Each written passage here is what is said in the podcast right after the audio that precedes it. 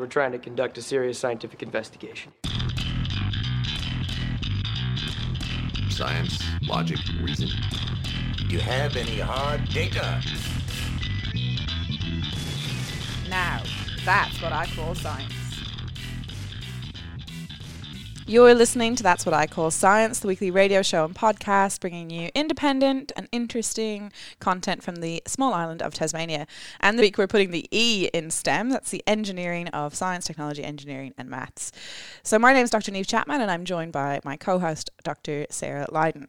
And I'd like to begin today's episode by acknowledging the traditional owners of the land on which we are recording, the Palawa people, as we record on Lutruwita. I also acknowledge the traditional owners of the land and where you are listening. And on behalf of everyone, I pay my respects to elders past and present. Today we'll be talking about building information modelling with our expert guests Klaus Strohl from Gandy and Roberts and Alex Taoum from School of Engineering, University of Tasmania. So, Sarah, can you tell us a little bit more about our guests? Uh, so Klaus has a background in structural engineering and now works with Tasmanian consulting firm Gandy and Roberts as a building information modelling consultant. And Alex is a senior lecturer in civil engineering with the School of Engineering at UTAS. So, Klaus, can you explain for our listeners what building information modelling is and why you are passionate about this approach to improve efficiencies in the building industry? Yes, I can. Um, it is actually quite a complex subject, and a lot of people think um, think different about what BIM actually is or means. But it's really about um, digitalization of the construction industry. Going back a step, um, traditionally, and that's what currently still happens, is um, the design is done um, by delivering um, 2D sheets of PDFs or paper, even still. Um, and on building projects, you've got lots of different designers and planners involved. And at the end, you, everyone issues a A1 sheet, and you need to overlay them to get a full picture, right? So, building information management is trying to um, get all that data into one, let's call it, in one common data environment where everyone gets the data from everyone else as well. So we've got a um, database in the middle where everyone contributes to and also draws the information that the individuals need for to progress their design. The concept is not new at all, but applying it in the building industry is certainly um, something new. So the similar con- uh, concept has been applied in other industries, in the manufacturing industries for forever almost. So. So, what kind of things would go into that central system? So, probably you would start with the architect. The architect um, decide, uh, or the client decides, I want to build something. Gets in touch with an architect. They come up with some with some room data sheets because they need to understand what do I actually want to use the building or the facility for. Um, that information is being stored in that central database so that the architect can then build a 3D model in order to encompass all of those um, rooms and spaces that are required. All the other engineers that are part of that design process can then take that information in order to progress and refine where do I need columns, where do I need load bearing elements, or where do I put ductwork for the ventilation of the system in. And that is once visualized in a 3D environment, everyone understands it right? Whereas if you've got it all in plan 2D um, in front of you, the client will never understand what that means, right? Only experts, professionals would understand and can overlay all of those, all of that different information in order to make sense of it and to understand and get a feel for the space that are that is designed. Uh, so this is something that then goes across quite a lot of different engineering um, professions. Yes, certainly. Any profession that is related to the construction industry. Yes, electrical engineers, um, mechanical engineers, structural engineers, environmental engineers, um, town planners, etc. And is it something that's only really applied for complex building structures rather than, you know, a domestic building? No, not necessarily. So you certainly get a lot of benefit out of um, using it on more complex um, buildings. However, on just um, residential houses, for instance, it's a great tool to visualize what to the client what they actually get and also to plan it much better and better coordinated so that if you let's say just install a heat pump somewhere right if you if you've modeled all of that everyone knows exactly that there needs to be a hole in the wall in a exact certain location yeah so it increases the uh, ability to deliver what you'd hoped rather than exactly. Yes. most buildings. I think there's often a oh that was supposed to be a little two foot to the left than it is at the moment. Um, so, what kind of level of um, sort of BIM implementation is occurring in Australia at the moment? So it depends. Um, there are some pilot projects, called, let's call them, on the mainland that have been delivered on a very high level of BIM. And in fact, I believe um, in the early 2000s, Australia um, was quite advanced in that area because Tasmanian companies um, implemented certain software in the architecture and in the engineering um, industry um, quite quite early compared to other countries. Um, but because there's no push from um, state governments and and the crown on projects we're working on to to use those technologies, and a lot of people are uncomfortable or th- they don't know they can't judge on the benefits too well. So um, therefore, the implementation in Australia in general is on a very low level at the moment, and in Tasmania it's even lower. So and we we don't even have many pilot projects. So we've been working on let's say, three projects that were implemented at least to a reasonable level where I can say that was actually a BIM project. So, if Australia is not that advanced in application of um, building information modelling so far, what countries are kind of leading that around the world? So, the UK has been the first major country to mandate BIM to a certain level. Um, that was that got mandated in 2016, where all government funded jobs above, I think, $500,000 or um, probably pounds um, had to be delivered in a certain level of BIM. So therefore, they all the companies in the UK had to get trained up in order to deliver that, um, and they've got pretty good guidelines that have now been um, introduced into an ISO standard that is being used worldwide. Um, that doesn't mean that the UK was the first country that implement or where BIM was implemented, saying in the mining industry, for instance, even in Australia, BIM concepts are implemented really well. Or in Germany, in the automotive industry, in where a lot of money goes into the fabrication and um, into into production lines, where everything needs to be spot on and really well coordinated.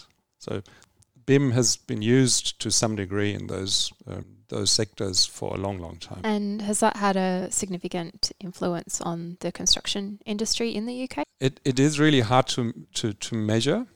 Um, it certainly had a big impact because people had to get trained up in order to, instead of drawing on in 2D, um, creating 3D models and utilizing those 3D models and learn how to not only create those models, but also to use models created by others in order to refine those. Whereas previously you would just use the 2D sheets as an underlay and then you would draw over it. Right? So there's a lot, a lot of technology that people need to learn.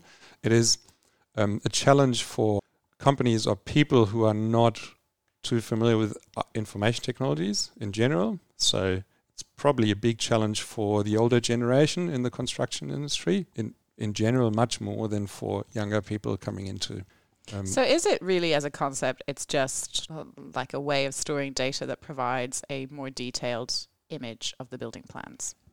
Yeah, certainly. That that's certainly part of it. But then but it has an ongoing role in the construction. Yes, correct. So you start early on with the concept, and you refine all of that until the building's built, and then you can use all the data that's been collected. Let's say, um, simple example um, the client specifies certain light fittings that are going to be used and they have a servicing interval, right? So they need to be replaced every 24 months. And that information gets put into that database at some stage, which can then be drawn up from the, um, the facility manager in order to um, create a schedule. Right, I've got those 5,000 light fittings in the Menzies mm-hmm. building that I need to replace every 24 months. That can obviously um, then be used to streamline the management of the facility, but also est- um, estimate costs much better at an early stage. How much is it going to cost me to run this facility? Not what's been currently done. You try to build a building as cheap as possible, and then it's been handed over. Then all the data is going to the facility managers they then walk around and they capture all the data manually, even though that someone has got the data already previ- um, captured previously, and then the facility manager can estimate how much is, is it going to cost. So it's kind of like a dynamic um, building model or building manual or building plan. So does that also mean that if you were to change a part of that building afterwards, that you then just update the building information model and then it kind of knows that that change has happened and Absolutely. understand why rather Yes. than oh that's quite good. That, that that's that's the ideal scenario. So if you then use the model in order to capture changes, if you know if you've got certain equipment that you use and you capture why why does my um, mechanical equipment um, break regularly, you can actually for a larger organization. Um, we're working a lot in the in the aquaculture industry here. If they know that certain pump types fail regularly and they can capture that data, then they will most likely for the next project not not choose that model again. They would probably choose another fabricator for the for those pumps. so it can kind of be used as a quality improvement tool. Yes, absolutely. Yeah, that's great. Uh, so, from what you've told us, it seems like this model um, is something that can be used for the the entire life of the the building. Um. Alex, could you tell us a bit more about sort of maybe some examples of how this has been used uh, to maintain buildings? Yeah, so um, as Klaus just said, um, often often the person building the building and the person using it are not the same person. So um, the person building the building is interested in getting it as cheap as possible, um, and that could create problems for the person using it. Um, what people tend to think is that uh, the cost of a building is the cost of the construction, whilst in reality that's just a fraction of the cost of the building over its entire life. So when we design a building, we design it to last for 50 or 100 years. The construction cost is just a fraction of what that building is going to cost us to run over that entire period. And during that period, we have to do a lot of maintenance on the building. So Klaus gave the example of, of light bulbs, but I think um, it was Los Angeles Airport, which was fully modeled in BIM. And every time there is something going wrong, every time they want to do an extension, a modification, an upgrade to, to the facilities, they go they tap into that big database that they have and they can see the whole history of the building through time and they can see exactly where all the fittings are what has been done who did it how much it did cost what's the structural design of it what's the architectural design what's what's the electrical hydraulics and everything related to a specific part that they are working on. And that saves as an estimate around 30% in maintenance costs. Now when you put that all that together over the life of a building that's a lot of money. And that could pretty much be as much as the construction cost of the building It sounds to me like, and we'll get into this a little bit later when we're talking about the future applications of it, but it sounds to me like this is like as inevitable as the introduction of the computer to the workplace. But is it actually important to be measuring the success of building information management or modeling from like a cost reduction perspective? How would you even do that by comparing similar buildings? Like, is it possible? It it is very difficult because you never have two buildings with the same conditions that you build twice. Mm. Therefore, uh, measuring success of BIM is and has always been very difficult. O- over time, you can gauge other okay those those buildings that have been designed and constructed using building information management or modeling, um, they perf- perform better than others, right? So there are now studies being undertaken in the UK and elsewhere in the world, yeah, where hard facts speak and say those buildings cost us less, and they've probably cost us less during construction as well. But you never really, you never really know. So the big advantage of BIM that people um, propose is you you spend less money on variations during construction and project change orders because you've got a much more um, refined and um, and more detailed designed building if you've got it all modeled and coordinated using 3D technologies and that central database that everyone taps into. So, but measuring that is difficult. I've got a, just got one example on a um, on a project for you in aquaculture in a land-based salmon farm. Um, our, the main contractor to install all of the hydraulic systems, which was the biggest part of the whole project. Um, so the whole project was about a 40, 50 million dollar job. They usually have about 20 to 30 major, major um, cost variations during construction happening, which are above five thousand dollars in value. So they can range from five to ten, twenty thousand dollars each. Um, and on the project that we've designed for them, I think we've had three instead of those twenty to thirty. Let's say that those cost variations were worth ten thousand or five thousand dollars each. Yes, we had thirty thousand dollars of variation, which is not good. But on a normal job, they would have a million or three, two million dollars of cost variations, right? Mm, so and yeah. the the whole BIM process, only to implement that the way that we did it, cost let's say two three hundred thousand dollars on top of conventional planning and design that we would usually do. One of one of the roles also of, of BIM is to avoid clashes during construction. So um, buildings are complex systems, and there are a lot of services running through them. Um, and often uh, on site, if we don't do BIM modeling in advance, we end up in situations where uh, things are clashing. For example, we can't install a structural element because there is a hydraulic element like a, a duct or a pipe in the way. Um, BIM also makes it easier to manage changes during construction. Um, so, for example, if, if the mechanical fitting has changed and we need new holes in the slabs or in the walls to run, um, you know, say, uh, ventilation or refrigeration or whatever other systems, that is much easier if we have a 3D model and a database that tells us where are all the structural elements and where we can make holes or where we can run the services without affecting the structural integrity of the building. So, what are some of the disadvantages? You're making it sound too good. It costs a bit, so the um, the fee structures change. So overall, as I just suggested, it's probably not going to cost more.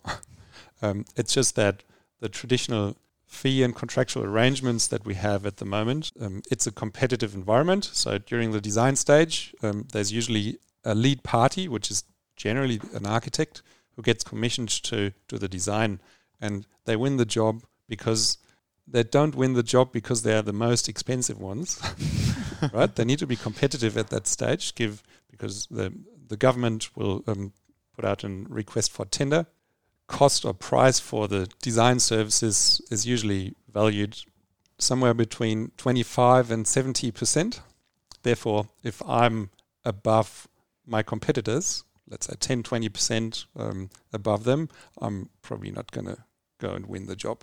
Whereas all the time and efforts and money that is being spent during that design stage should be able re- to recoup easily during the construction phase. And of course, maintenance, yes. Okay, thanks, Alex and Klaus. That sounds like really an important movement that's happening in the um, building information space, but also in the construction space and the engineering space more broadly.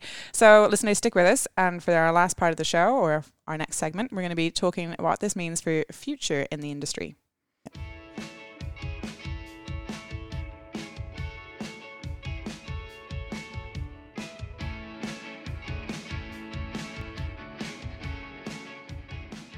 You're listening to That's What I Call Science, and we're talking about building information modelling or management. My name is Sarah Lydon, and I'm joined by Neve Chapman along with our expert guest Klaus Stroll from Gandy and Roberts and uh, Alex Taoum from School of Engineering at UTAS.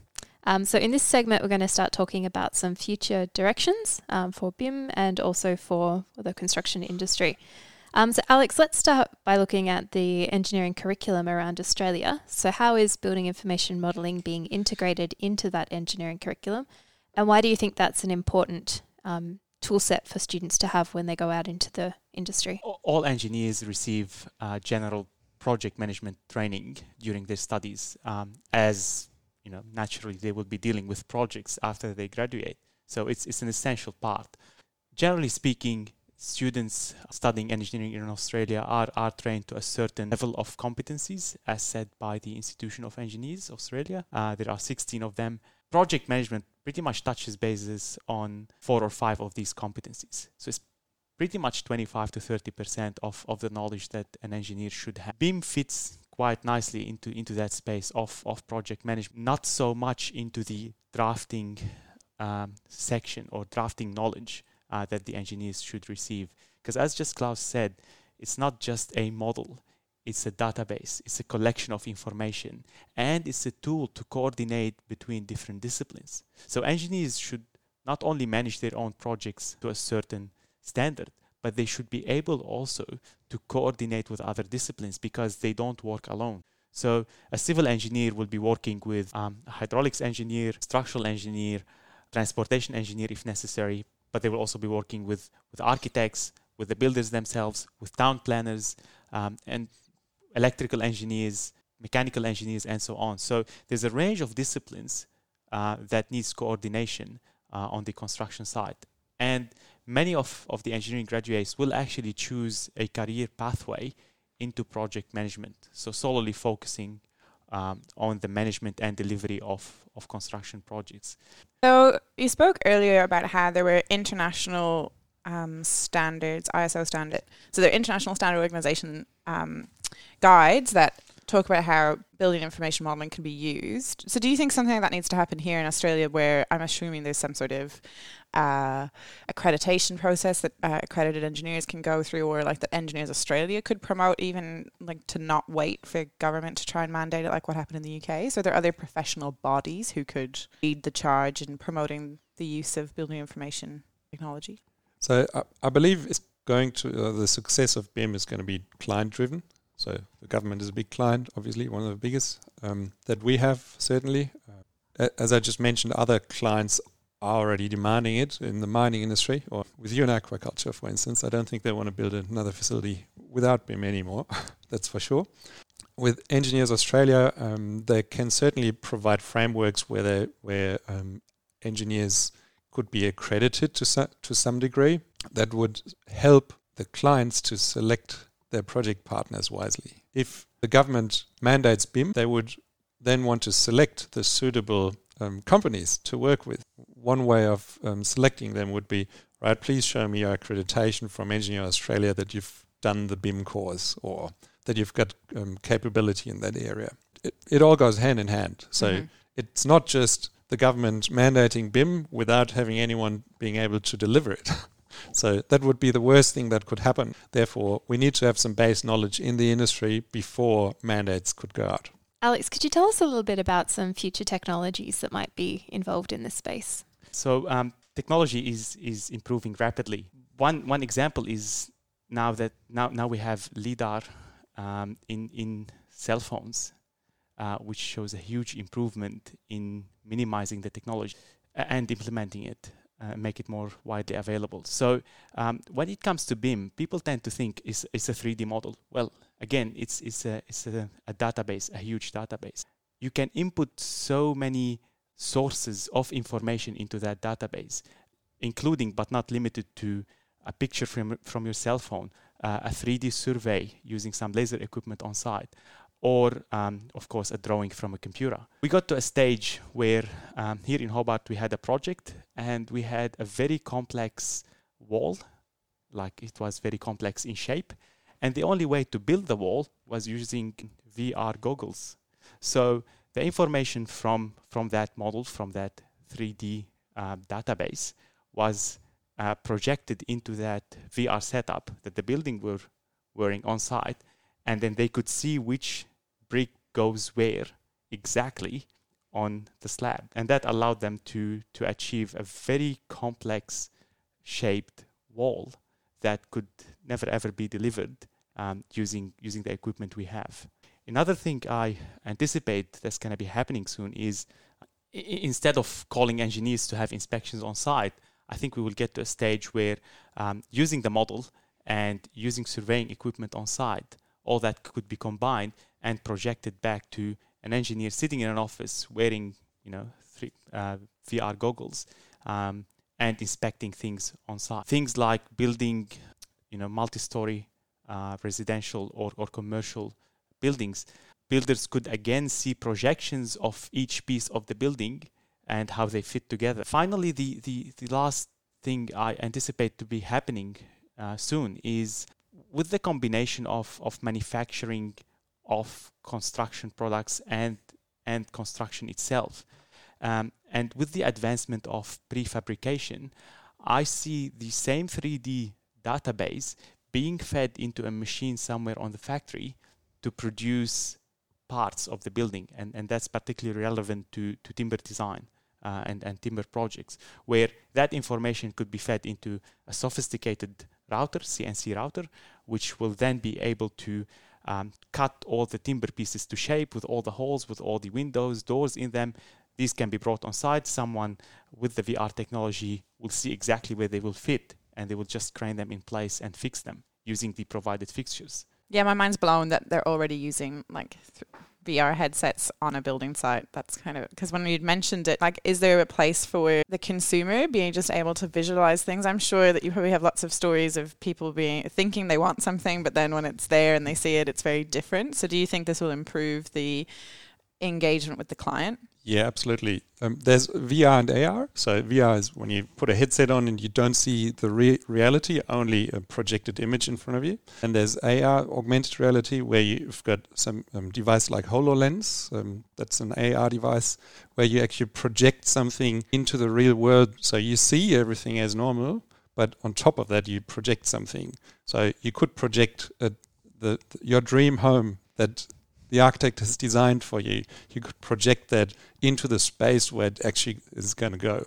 So we're, actually working with um, a client at the moment where the models that we're creating, we're feeding them into our um, HoloLens and they can walk around on site and see where services in ground are so that when the excavator driver digs up a hole that they don't damage any existing services and they can do the, all the set out out on site using the that technology. So that's quite exciting. That's currently in, in a trial phase, very exciting.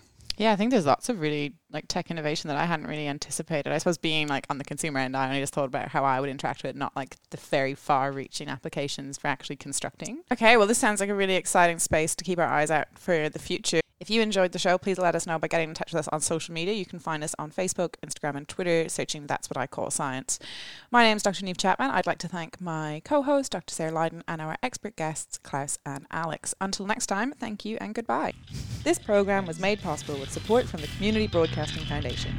Find out more at cbf.org.au. You've been listening to That's What I Call Science, brought to your station and across the nation via the Community Radio Network. You can find That's What I Call Science on all major podcast streaming services and social media platforms. Like and subscribe for on demand science updates from the team. That's What I Call Science is proudly recorded in Tasmania at Edge Radio. Head to edgeradio.org.au for more information on how you can support community radio. GemMaker are a proud sponsor of That's What I Call Science. GemMaker provide expert advice, services, and training to commercialise new knowledge and technologies. Go to gemmaker.com.au for more information.